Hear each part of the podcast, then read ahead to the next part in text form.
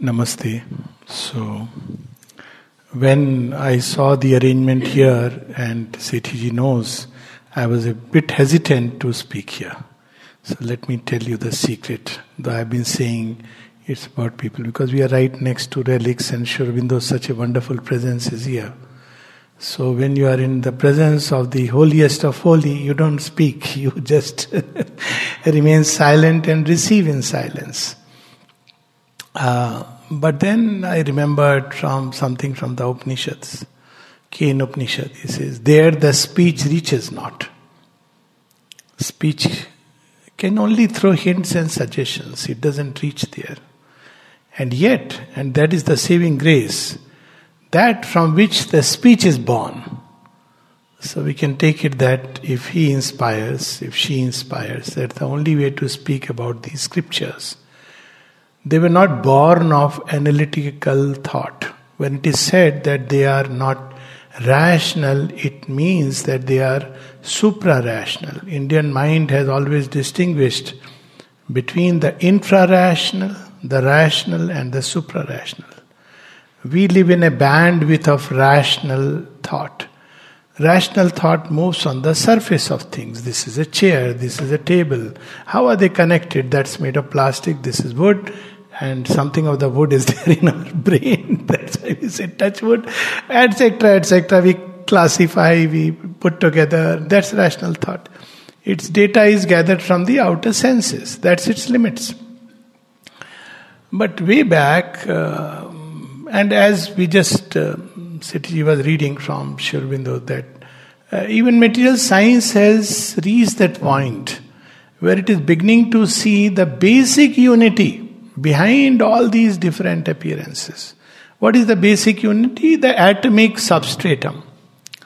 But what it fails to understand is how these atoms came into existence.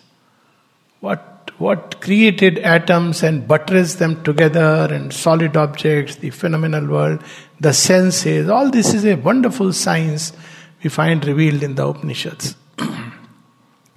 But just to go a little backward, how the, um, uh, or maybe going backward is to go forward sometimes, like the story of Daksh Prajapati. so, um, the earliest recorded um, spiritual thoughts, spiritual experiences, spiritual revelations, call it whatever, is no doubt the Vedic thought. Some people would say it is Zoroastrianism, and I have, you know, there has been, I'm not entering into these metaphysical, uh, historical elements. If you read the typical Western historians, they would say that, well, uh, everything has happened between 1500 to 2500 BC, because their world begins there. But there are plenty of evidence to tell us, to show us that Vedas are much, much, much before that. So uh, that's one part of it, just because. And the Vedas themselves say, the rishis of the Vedas, they say that there were those who have gone before us, the forefathers. So that's not documented, but they say that we learned from them. Who were they? We don't know. They don't mention. No name is mentioned. So Vedas are the first recorded document. So they have recorded. They have, and how was it uh, how transmitted by oral means? for a long time by oral means. Then it came to be, you know, written. So this is a background of the Vedas. We know that there are four Vedas. There were three to begin with. Uh, Rig, which is the oldest. It consists of rigs, basically, all the mantras related to fire and invocations. Very profound um, experiences are enshrined there. Then you have the Yajur, which relates to Yajna, uh, works. And we have the Psalm, which are hymns sung in praises, basically by and large. And then later on, we had the Atharveda, which is about the, you know, various magics. Uh, we call them magic, but they had the ways, mantras, and how to deal with everyday life issues, uh, cure of, you know, various ailments, etc., etc. It's about the occult aspect of uh, creation. So they are these Vedas are known as apaurusheya. Apaurushe means you have not really put an effort. What does it mean? It means that they flow as an effortless revelation to the seeking soul. This is what it means. Normally, if I have to do something, I have to put in effort. If I have to give a talk, people have to put effort. They have to, you know, if you have to read something, I have to put effort. They have to put, after reading, I have to understand all this. But when there is a revelation, it comes as a result of seeking and it contains within it the knowledge, the wisdom that is there. So it's like suddenly we have, for instance, just to give an instance, in uh, Bhagavad Puran, there is the Akashvani. Now, who heard the Akashvani? Some people there heard. Now, it contains within itself the entire you know, future in a way. Those who want to read it, it's not just about Krishna's birth and he'll kill Kansa. It means that the old world is going to end, do it whatever you may.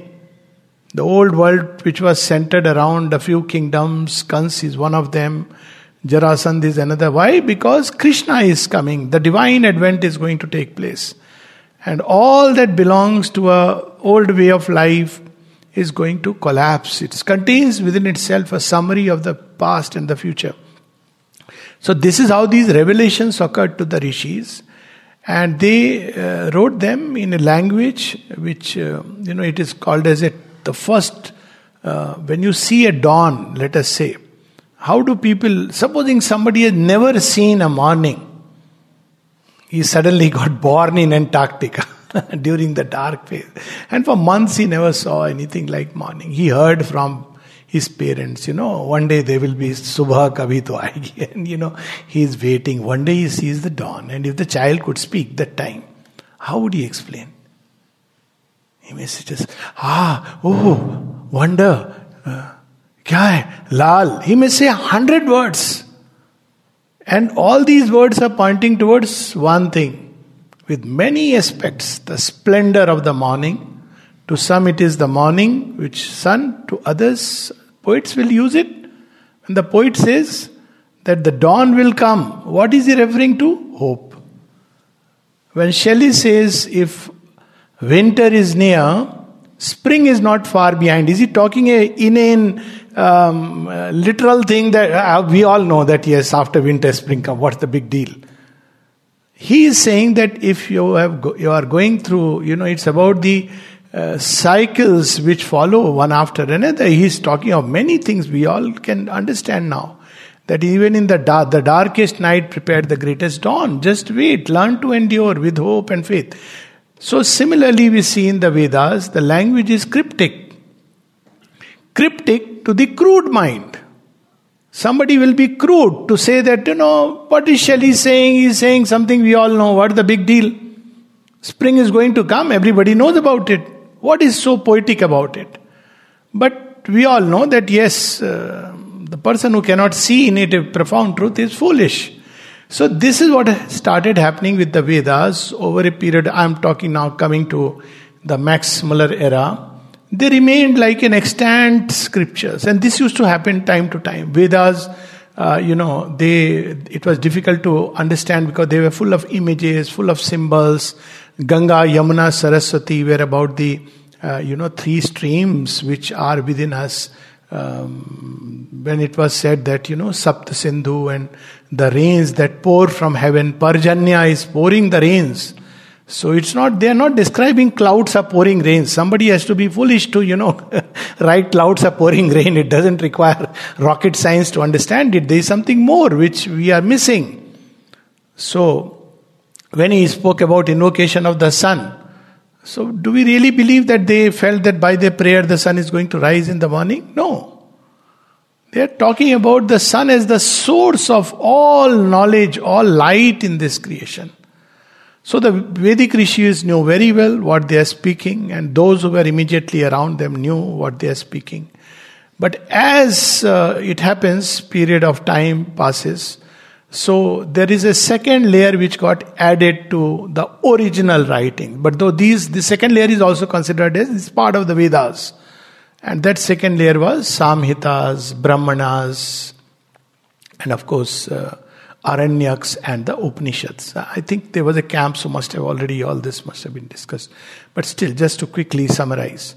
So here we see that uh, basically while the Samhitas uh, about the songs and the Brahmanas took up the ritual parts. So we see Vedic rituals. So what were these rituals? I'll come to it a little later.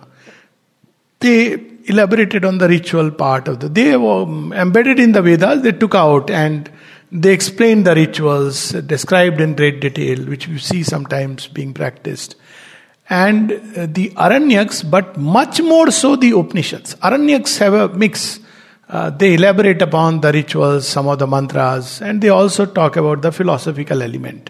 So some of the Aranyaks are regarded as the Upanishads. So what are the Upanishads? The Upanishads take up pure wisdom, the knowledge of what is there in the Vedas. So, broadly speaking, we have two aspects of the Vedas. One is Jnana Kand, and the other is Karma Kand. In the Vedas, they are intertwined with each other because they believed in the integrality of life. So, when you read a Vedic hymn, it's like a person coming. So, you know, how do you recognize? You recognize a person. Let's say Uday is coming and say, Oh, Uday, my friend is coming.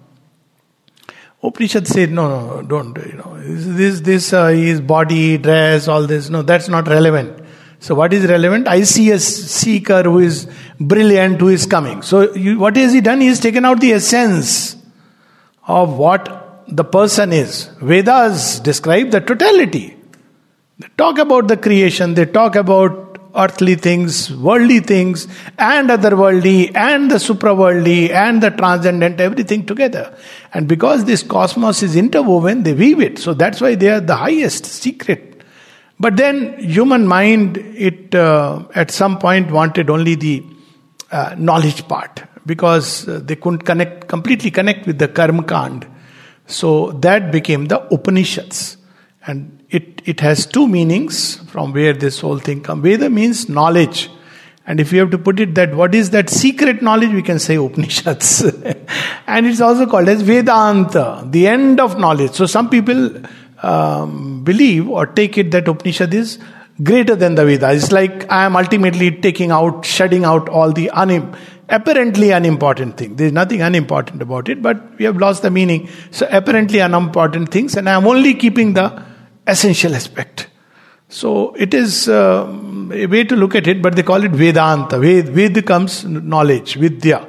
So with Ved, knowledge. But what kind of knowledge? It is not any knowledge.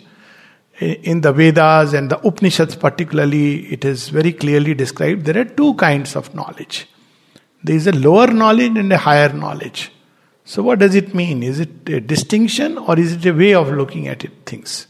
So, lower knowledge is what deals with the divi- divided sense through which we understand this is a table, this composed of wood, wood has come from there, etc., etc. It is a kind of knowledge, practical knowledge, it's important, it has its own place. But knowledge in the sense of the rishis is oneness. I must first know what is the essential fundamental element, the source from where wood and uh, um, you know, all the things have come. The man who is going to shape it. Now, what, what is the difference? Why should they try to know it? Because this knowledge can only be really understood if we know the original source. This was the whole fundamental doctrine. And it empowers you to any extent. Now you have things at the source, how the source became this. And the whole sense begins to change. Say, for instance, when we have a system of prasad. So somebody may say, but God is not eating it. You're just having a belief. But what is the meaning behind prasad? So the meaning behind the prasad is that, well, it's not whether God has eaten it physically or not. God is in everything. He is everywhere. And I am only invoking His presence in this. And I am taking it with this faith that now it has been touched by God. Like a king, when he gives Nazrana, what does he do? He doesn't take, he just looks at it and then says, distribute it to the kingdom. So it becomes a Nazrana from the king. There is a similar thing in the Bible, a doctrine in Christianity which they've completely forgotten. It's the doctrine of transubstantiation. So what do they do? They base it on the Eucharist, the, the story of Christ. Why I'm saying is because see, the yoga was everywhere, it got lost. But in India it was kept intact. So uh, they Christ when he was going for crucifixion, he cuts his a loaf of bread into different pieces and gives to people.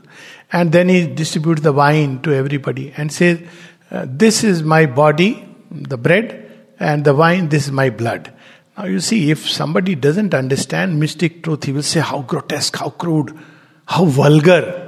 And if somebody is a vegetarian he will feel shocked but a mystic will completely understand because it's there. Even that's exactly how the Western world could never understand the Vedas. They had discarded their own mysticism, actually crucified Christ, literally, twice, and built a religion around it, forgot the mystic element in it. But we kept it partly by faith, partly because mystics kept coming. We allowed this evolutionary dimension in Sanatan Dharma is the most marvelous thing that we are not stuck to one book, one master. So we allow knowledge, you know, remains fresh. It, new revelations come. So Vedas are not a book which are written and ended. Always there will be new revelations because why? Because the truth is infinite. That's precisely what it means that you can't close it, shut it in one particular or four books. So Vedas had two sense when the rishis used it. One sense was, as we understand today, the Veda mantras as they are in the book. But Veda also meant the knowledge which is embedded in creation. It is embedded. How does the atom know that there should be? I mean, I, when I read physics, I was shocked that it needs in the outer layer two electrons or eight electrons, otherwise it will become imbalanced. I said, Who taught the electron? I, you, I am learning it. How did the electron know? And if we look at this world, we'll be fascinated by a conscious, there is nowhere, you know, unconscious thing. Gene is an unconscious thing. But it builds human beings who are conscious. Today, genetics don't understand. They use the word evolutionary gap. We are trying to explain man and his consciousness based on genes which are themselves unconscious and you go backward atoms they are unconscious. So but the vedic rishis understood this. Now i'm coming to upanishad. They discovered this formula and they declared chetanas chetananam what does it mean? Even in the most unconscious element there is consciousness embedded in it Indirectly, we can see it, we can feel it, but we can't prove it. Because the behavior of an electron is not, though, well, nowadays they speak about choices of the electron. But it's not a conscious choice. Electron is not saying, I want to go through the slit or this. That's a different, uh, I'll not get into physics right now. But Chetana's Chetananam is a profound discovery. You may say, what's the big deal? What, what, what does it mean? How does it connect to us? So we must connect it to our own life. If there is consciousness in everything, how should I treat material objects? Should I treat it with disdain? ये materialism matter hai. What has it got to do? This division which came later has been the bane of India. This is not how we, it's when you look at the ancient Indian civilization, we treated matter with respect. Why? Because there is consciousness in it. Because there is consciousness in it, there must be ways and means that I can awaken that consciousness within that jad. Why? Because there is nothing which is completely jad. There is chetan in it. That's how we have those mantra with the arrows. That's why we have the prana pratishtha. Why? Because consciousness is embedded in it. I can invoke Shiva out of it if I know the process, know the method. I can even convert one metal into another if I know the process. Why? Because ultimately there is oneness. So we understand the power of oneness. Very often we say that India gave to the world power of zero.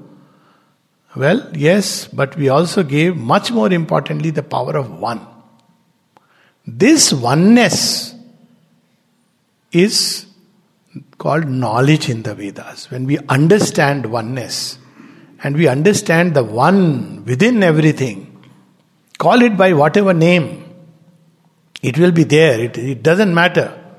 That is knowledge. All else is ignorance. Now, ignorance is not absence of knowledge, it is partial knowledge. From ignorance, you can't build oneness. But from the one, you can bring back, infer multiplicity. To give an example. So uh, there is this um, nice embossed image of in front of me, Shri Krishna and Arjun. Now, this is one image, and I look at it and I connect with it. But from this, I can take out each element and describe the horses, what they mean, the and I can write a treatise on horses, the reins, what it means metaphysically and uh, physically.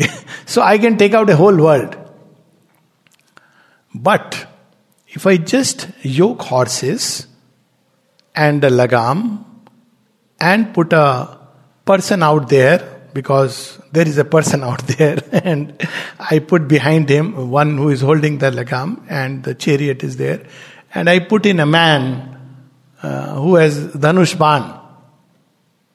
That doesn't make this image. You have to know this image to derive this sense which today we are deriving. If you don't know this image, it is just another Rath and Sarthi. You say, ah, yes, that's how people see Mahabharata. If supposing uh, at the end of Mahabharata, BBC, CNN came and asked, uh, Sir, tell us about this, that, and okay, about Krishna, can you say a word? So, what, what BBC would have reported? He was a Gwala who was uh, driver of Arjun. That's correct. we would say silly. After all, BBC, jitni buddhi, utna. But what do we see? We don't see that. We see the Lord sitting there. Now, how do we see? With what eye we see? That's how the Vedic rishis proceeded.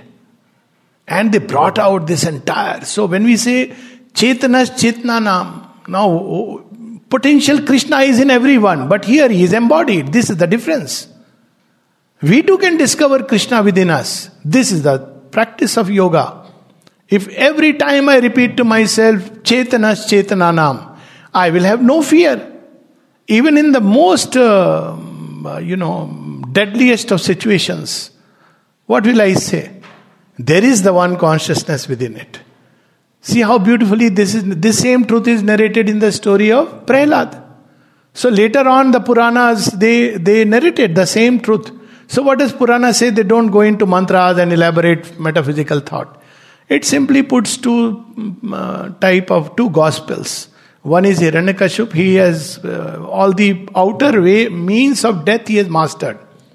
Yet he dies because the incalculable, unknowable X factor is always operating in life. What has Prahlad done? He says one. That's all he knows. Wherever he is, one is there. Vishnu is there. Hari, Hari, Hari, Hari. In the end, Hari is Yasim. Is it? Is he there in this uh, material pillar? He says yes. Hari is there. And Hari comes out, Hari saves him. So this, this one small little fraction of a sloka, it can transform our life. Actually, literally it can transform. Nityo Nityanam. I should not treat material objects with. Where did this Mayavad, all this came later on, which we'll talk about? Then another great truth they came. So this was Chetanas Chetananam. Nityo Nityanam in everything that is transient. Otherwise, we become so pessimistic, no? अरे तो सब transient है we don't say अंगूर खट्टे हैं transient something is taken away from us we say transient but otherwise we strive for it. But see how beautifully it says. It says, Nityo Nityanam, the one eternal in transient things. It changes the perspective. Yes, things are changing. It is a truth. We cannot deny it. There is change, which is something we see, but there is something unchanging within. So, what is the relation? All these ever changing things are essentially, they are the eternal who is behind them it is He who is doing it. He is bringing out different aspects of Himself through this ever cycling change. So, this change is a direction, this change is a purpose. This change is not a meaningless change. And this again is beautifully described in one of the stories of the Kathopanishad. Many they'll we'll see very interesting stories in the Upanishads, full of stories. Satyakam Jabali, then one of these stories in Aitareya Upanishad about the creation, how it came into existence. Another one, Ajata Shatru and Balaki, where another, we'll see as we go along. so, stories are very tempting. But this story from Kathopanishad. So, the story is that the gods have won a victory over the demons. So, they are enjoying. They say, let's call it a party today. So, nicely they all gather in some mountain paradise. Ah, let's have a party. So, as they are together, saying, Ours is the victory. Ours is the victory. That time, suddenly, the divine, the eternal, eternal says, uh, they have done a good job, but they need to be taught a lesson. So he appears on the threshold, and uh, everybody asks, Pass identity. He says, I don't carry any identity. Now they are perplexed so they go inside and report to Indra that, you know, there's somebody who says, I don't have an identity. So Agni is Jat Veda. See, how Agni is Jat Veda? Agni is the third principle. There is so much uh, knowledge to be, you know, shared, but I don't know. Maybe we'll have question answer. So Agni is Jat Veda. It knows all births. Why? Because uh, space is the first condition, elemental condition of matter. Then comes mod- by modifying Vayu Vayu is in that harmonic etheric space, it modifies it. So there are, you know, like in in uh, air, actually, Vayu is not this air, but this is a representative image. So in Vayu, you see all these tornadoes forming. Sometimes it flows smoothly. So they are the first effort to create forms. But it doesn't stay. We all know. So what is required next is the fire element. So, fire, electrical element, it begins to, that energy starts bringing it together, coalesce. So, fire is the first from where forms begin to emerge. But after fire, it, they don't remain stable. So, you require it to further modify it. Out of fire, changes into jala, flow begins to get interconnected and then something which can hold it together the earth principle. They are the five physics forces that we know weak electricity strong electro- electromagnetic current uh, and then of course the gravitational force which is uh, the prithvi element. Science is reaching that point. So so he, indra sends agni find out who is he. You have made all. Indra asks him, uh, agni asks him who are you so is is हुआ you first you tell me आप हमारे घर आए हो, हमसे पूछ रहे हो, आप कौन हो? तो Agni say you don't know I am Agni I what what can you do I can consume everything so the eternal picks up blade of grass says okay I won't go by just your saying that I can consume everything you consume this blade of grass Agni say so simple he rushes with all his force but cannot. So he goes back defeated, scratching his head. Ki, Who is this guy? So Indra is also perplexed. He sends Vayu? So Vayu? same dialogue follows, and he says, Vayu? says, I am Vayu. I can lift everything up. I can expand, contract. Okay, please show me your power. He tries, he cannot. So then he goes back and says, I, I can't, my, I was powerless before him. So he goes back and tells Indra, I don't know. So Indra says, Okay, I'll come and see. So Indra comes and he can't even see. The eternal vanishes. So he chases him. Now you see, these all these are also connected to the senses and the gods behind the senses. And Indra is the divine mind. So he tries to chase. Where has he gone? Who was he? And he comes face to face with the divine mother. Uma Hemvati. And she says, You know what, Indra?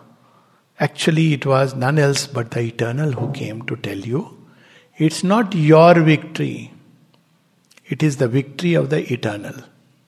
So, what does it mean? How do we practically apply this in life? First thing, as we have another story in the Upanishad, all pride and vain glory are such foolish things to start. Basic lesson. Oh, I did this, oh, I did that. Is so meaningless. Why? Because everything that you do, there is the Nityo Nityanam. It is He to whom all glory belongs. This is a basic. This we all understand. This is a kindergarten level understanding for anybody who wants to take a spiritual life. So in spiritual life, we don't say ma ma ma ma, tu tu tu tu, and have tu tu me me. In spiritual life, we say ma ma ma ma ma.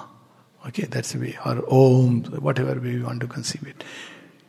This is the basic ground. Second is because gods have built godliness, devatva in humanity. And they may think this is the end. But eternal has other things up his sleeve, things which have not been manifested. So he wants them to understand your work is not over by victory over the, uh, the demons. There is something else which may come. He doesn't tell them. So why? Because he is eternal. You can't put an end to it. All those who say human beings are the last step in the creation, oh, you must be God to know his plans. They say logically, well, he never acted according to logic. Isn't it? So this logic that creation will stop with man is absurd in the face of it. If there is eternal behind the transient, maybe there is a better, better, better transience which is going to come. Such a wonderful thing. Third, when we invoke the eternal again, you see how it empowers us. People talk about women empowerment. All that they mean by women empowerment is imitating men, which is the most, I don't know. Uh, men are not worthy of imitating, they are just worthy of being kept away. That's why go out, do whatever you want to do. no, I mean it in, to an extent. It is. Imitating man is the western idea of women empowerment हम भी दारू पियेंगे हम भी cigarette पियेंगे तो हमारे चाल चलन भी मनु मैन जितना गिरा हुआ है वैसे हम भी गिरते जाएँगे ये कोई एम्पावरमेंट है एम्पावरमेंट हमारे यहाँ क्या और फिर वो कहते हैं लुक एट सीता बेचारी अबला नारी look Sita now see she has read the Upanishad and live the Upanishad So she, it is her lila. She has gone deliberately. Ravan couldn't have touched her if she wanted. She puts on a veil, avidyamai, vidyamai, avidyamai. We'll come to that when we talk about Maya, but just that incidence. So one day Ravan comes, says, uh, I have got this Chandrahas, khadag in my hand. I have already killed Brahma. Here is his head, shows magically. And now you come with me. I have tried to lure you into the palace, you have not come. Now I am going to take you by force. People से ओ Ravan was so nice नहीं नहीं उसको वेदवती का श्राप था कोई nice vice नहीं था तो वो that's why he didn't come near her but now he threatens her so what does Sita do she picks up A blade of grass says you cross this then we'll see he's so afraid he doesn't dare to cross it why now this blade of grass becomes a shield why because she has once again unveiled herself and become one with the eternal feminine that's how we see uh, Ram when Jayant comes, pecks on Mata Sita's feet. What does Ram do? He, all his arrow, bow are inside. One Vasi, so they are kept. He picks up a trina and sends it towards him. And he goes around seeking help, but he cannot because at the end he is told by uh, you know, Shivji, that you know, you go back and fall at the feet of those feet that you pegged. Because only he can take back this arrow. Now, what does it mean, this story? Again, the same thing. This eternal, when we discover, it empowers us. That is how this mighty civilization was built. People don't understand. They think it was all, you know, okay, we talk about the splendors of that age.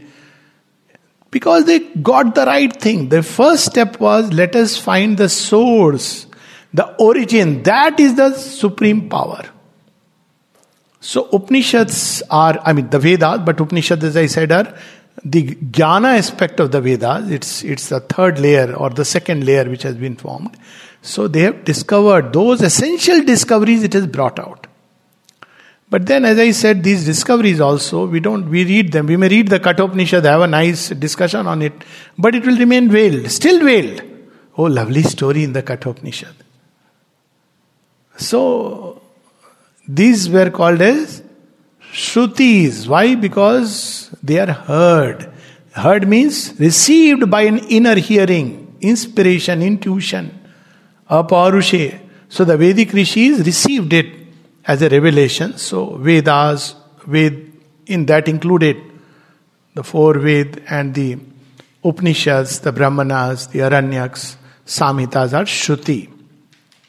They have been received as revelation. Then, based on it, you see how Indian civilization. So, there are the smritis. So, smritis are based on the, those truths, but they have tried to bring it out in a way we can understand it. So, we have the Puranas. Now, Puranas, some Puranas are written by sages. So, they are considered as authentic Puranas. Why? Because they've unmodified, undiluted Vedic truth is there in them. For instance, the Srimad Bhagavat Puran, Krishna's life, and Vishnu Puran. They are authentic, they are written by seers. Whereas Shiv Puran and Agni Puran, I mean, I know Shiva is a great god, but they are not regarded as authentic, uh, that authentic. I mean, they have many beautiful truths. The stories are beautiful. But why they are not regarded? Because it was not written by the seers of those times. So this is a different category. And then, even then, Puranas, the stories are sometimes very fantastic, etc., etc. So we have the Itihasas, the Ramayana and the Mahabharata. So Ramayana and the Mahabharata, what do they do? They are stories, epics. But they are stories which are universally applicable. All the types, human types, you will find, especially the Mahabharata. That's why it's called as the fifth Veda. But the same truths are there. But it has been, it has taken a different form, more relatable, more connectable. That's why it is said about Mahabharata that what is there in it, Bharata is there in this Bharata, Mahabharata. And what is not in this Bharata, Mahabharata, is not anywhere else.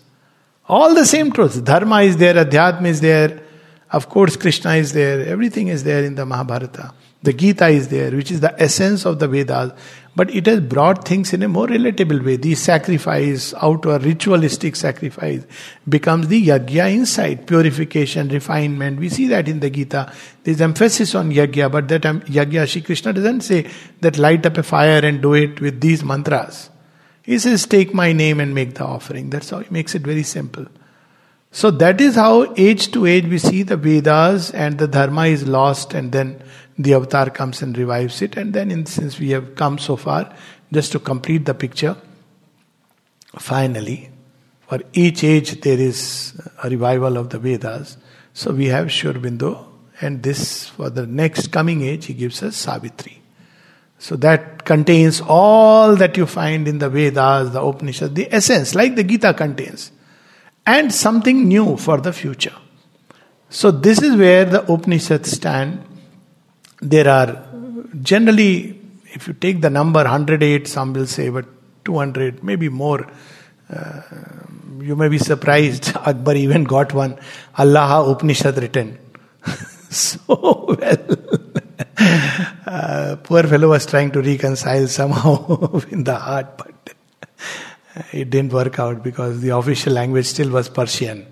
So it never could uh, work out. Anyways, so so that way, if you take account, there are many, many, many Upanishads people speak about. But there are 12, some people say 14, some say 10. So let's take Na Teri Na Meri, 12.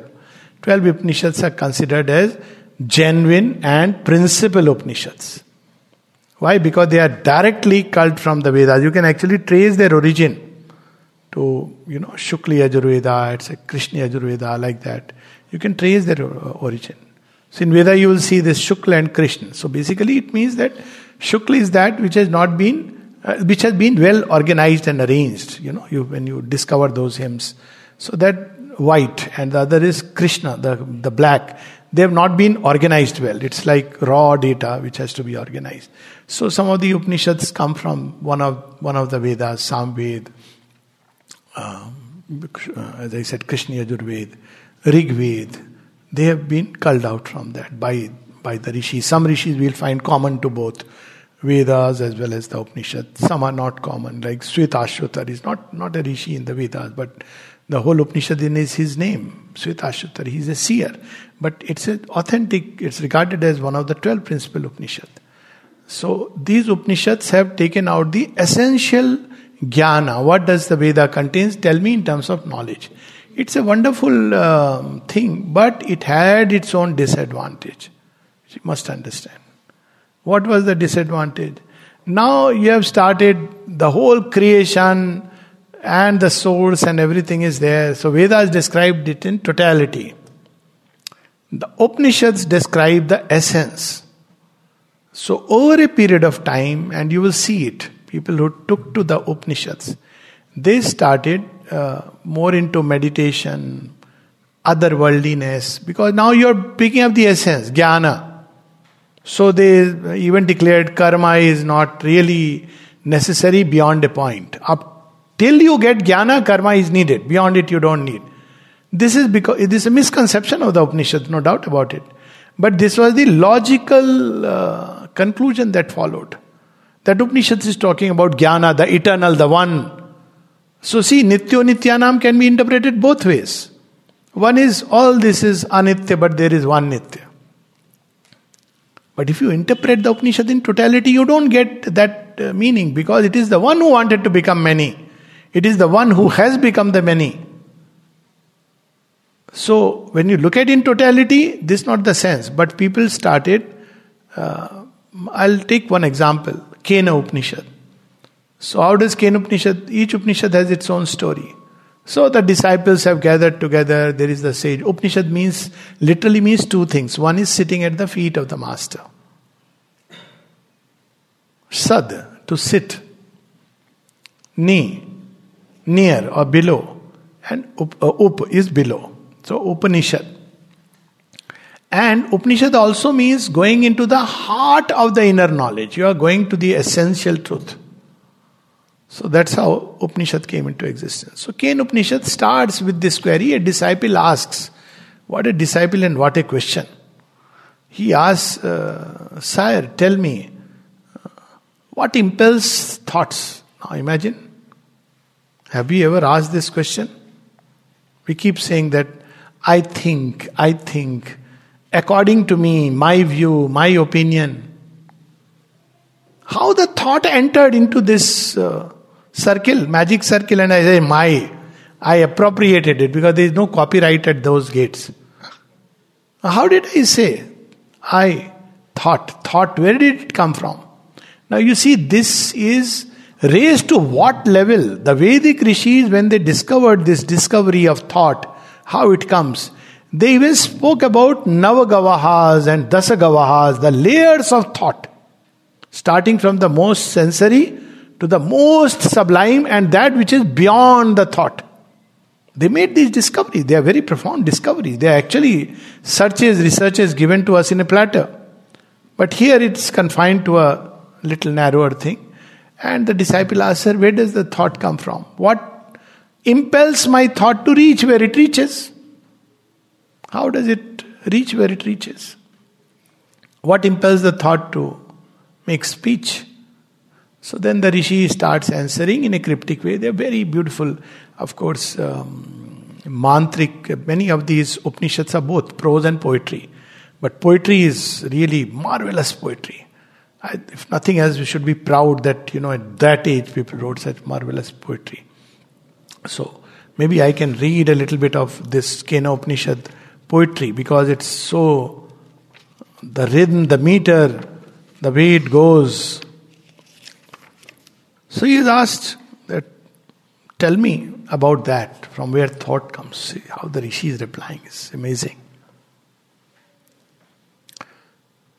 The question is by the disciple, Kene shitam patating preshitang mana, kena prana prathama preti yukta. What impels the breath to move? Kene shita वाच मिमा वदंती चक्षु, श्रोत्र कौ देवो पुनरुति what impels my what makes my ears to hear what makes my eyes to see brain sir that's elementary and this is a secret by the way even today science is struggling actually neuro neurological science is struggling why because we see a stream of photons impacting the brain Why takes this image of you and me? Perception. It's a it's a mystery. So see what what development these people had. Why I hear a certain kind of sound as music. What is impacting it? Vibrations. And they are reaching and touching the brain, triggering tongue tongue. How, why this kind of sound is coming inside me? A very profound question, and it's again its answer has implications. So that the whole thing is consciousness. So today we say consciousness is a uh, byproduct of brain, but no, brain itself is a byproduct of consciousness. So this is how they proceeded. Of course, many scientists now believe that consciousness is embedded within. So he describes so beautifully Shrotasya Shrotra Manaso Mano Yad Vachoha Vacham Sau Pranasya Prana. The hearing of the hearing, the sight behind the sight, the ear behind the ear. So, you know, beautiful. No, it makes the heart, uh, what a poetry, what a way they are expressing it.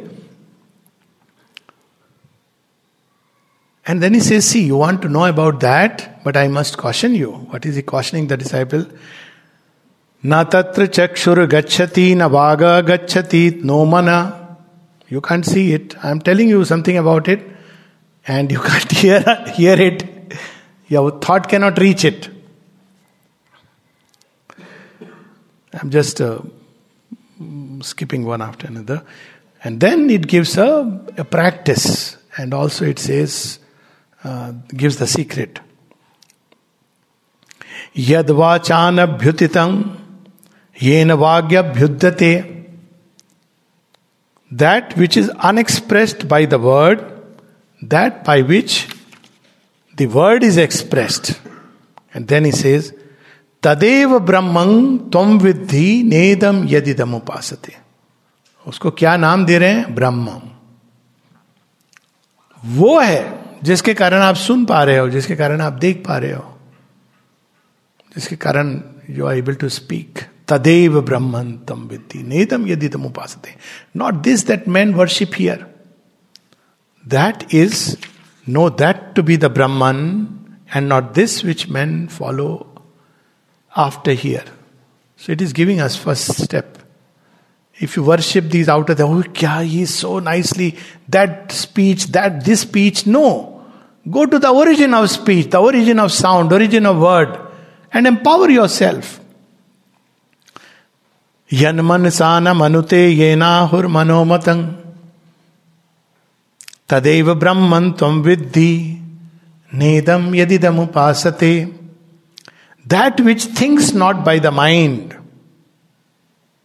that by which the mind is thought mind cannot think about the ineffable but yet it can make the mind reveal itself to the mind mind. But what is the practice required? Tadeva Brahman Tvam Vidhi Nedam Yadidamu Pasate. If you think mind is all, you will never reach there. You have to find ways and means, and all that it described here, one after another, to go beyond the mind. यक्षुषा न पश्यति ये न चक्षुषि पश्यति तदेव ब्रह्मन तम विद्धि नेदम यदि दमुपासते see how metrical rhythmical one of the older Upanishads just imagine they they are our great grand great great great grand Fyers उनकी संतान है हम what poetry they wrote, what profound. And so, what happens when we read it? Now, uh, obviously, To read it requires a different uh, whole thing altogether. But just imagine what does it do? It creates a spiritual atmosphere. These mantras have the capacity, just reading them, they have the capacity to create an atmosphere around the mind. They, they are aphoristic, they suddenly give a shock to the mind and open its windows. Oh, there is something higher, something greater. Take the Isha Upanishad. ईशावास्यमिदम सर्वम यत्किंच जगत्याम जगत तेन त्यक्तेन भुंजिता मागृद कस्य सिद्धनम just to practice one sloka in life. All this that is here is for the habitation of the Lord. न तेरा न मेरा न तेरी न मेरी बीच की नहीं भगवान की let's find that point See this practice, Ishavasyamidam Sarvam. Same thing, Nityo Nityanam Chetana Chetananam. Here he is described as the Lord, not as a state of consciousness. So, Ishavasyamidam Sarvam Yat Kincha Jagatyam Jagat. All that is moving individually and universally, all this movement. Why? See the precise description Jagatyam Jagat. Jagatyam, that which is moving. Jagata. Say to Sanskrit hai wonderful. Jagatyam, Jagata. Individual motion within universal motion. The atoms to the galaxies. And the thoughts and the feelings. Everything that is moving. Yet, whatever is moving. Yat kincha jagatyam jagat. Tena tyaktina bhunjita. From there comes the principle of renunciation. It never is yours. Eh, it is belongs to the Lord. So what do I do? Shall I just not mine, not mine, and I be satisfied? No. He says, then by renouncing thou shalt enjoy all things. Tena taktena bhunjita magrida kasya Why you want to appropriate? See, there is a difference between enjoying something and appropriating something. That's why one simple exercise with which we'll stop ever a strong desire seizes us. I have to buy this, I have to buy this. Let's say a dress, okay? Practice, simple practice. Go to the shop, look at the dress, don't buy it. Come back. Go then a second day, don't buy it. Third day, don't buy it. I can assure you, in less than a week, your desire will pass away. You know, it is a strange thing. And if you buy it, anyways, it will pass away because you realize the absurdity of it. so look at the secret of joy, of happiness. What creates unhappiness? Desire to appropriate. It doesn't mean throw away things. Be with things. Karna fakiri fir kya dil lagi If you are on floor, if you are on uh, seven star, if you are in a comfortable this thing, you don't have to do that make a show of uh, renunciation and detachment so that you will be called great. No. It never belonged to you. What are you going to renounce? You have to renounce what belonged to you.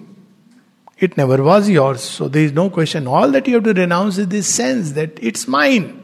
It is not yours. It is belongs to the divine. Everything belongs to the divine. This is just to give a feel that how beautiful, profound, even uh, each verse is so majestic. And see how they move from one intuition to another. The Rishi is not bothered about explaining, you know, how it belongs to the divine. Uh, he is not interested in that. he will go from there to the next. Kurvanne vehe karmani jiji sama. So that you don't misinterpret that therefore I should uh, leave things. No. Live a hundred years doing verily works in the world. He makes sure that you don't uh, misunderstand.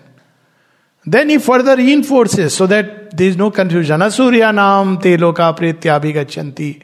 Those who uh, slayer of their souls, they don't complete the curve of destiny, don't take the challenge of life, you have to put in modern language. They go to dark, sunless worlds. Those who commit suicide. Dark sun. Why? Because they have not taken the challenge. You can't run away like that. You will have to come back with a much greater challenge. Then it will keep on again and again qualifying, again and again qualifying. And this way it reconciles this world, and uh, we'll read something about it little more later. But Isha Upanishad is so magical that many people have, even Shankaracharya, he tried to tweak it. But why? Because it is world affirming. And ultimately, Mayavad, what did it do?